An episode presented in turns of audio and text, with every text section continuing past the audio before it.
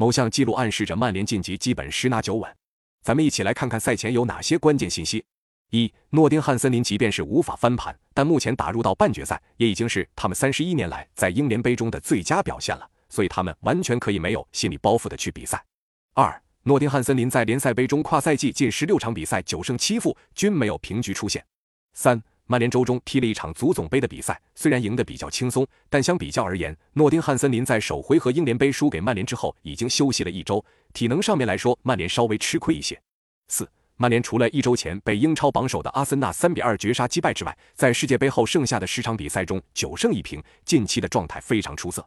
五，曼联各项赛事在主场已经十一连胜了，其中九场至少打入对手二球，主场龙的属性明显。六，英联杯的历史上还从未有过首回合领先三球，次回合被翻盘的记录。曼联目前首回合三比零领先，晋级可以说是十拿九稳了。七。两队下轮联赛都是在本周末，首回合比分较大的情况下，本场肯定都会轮换留力。那么本场比赛你更看好谁？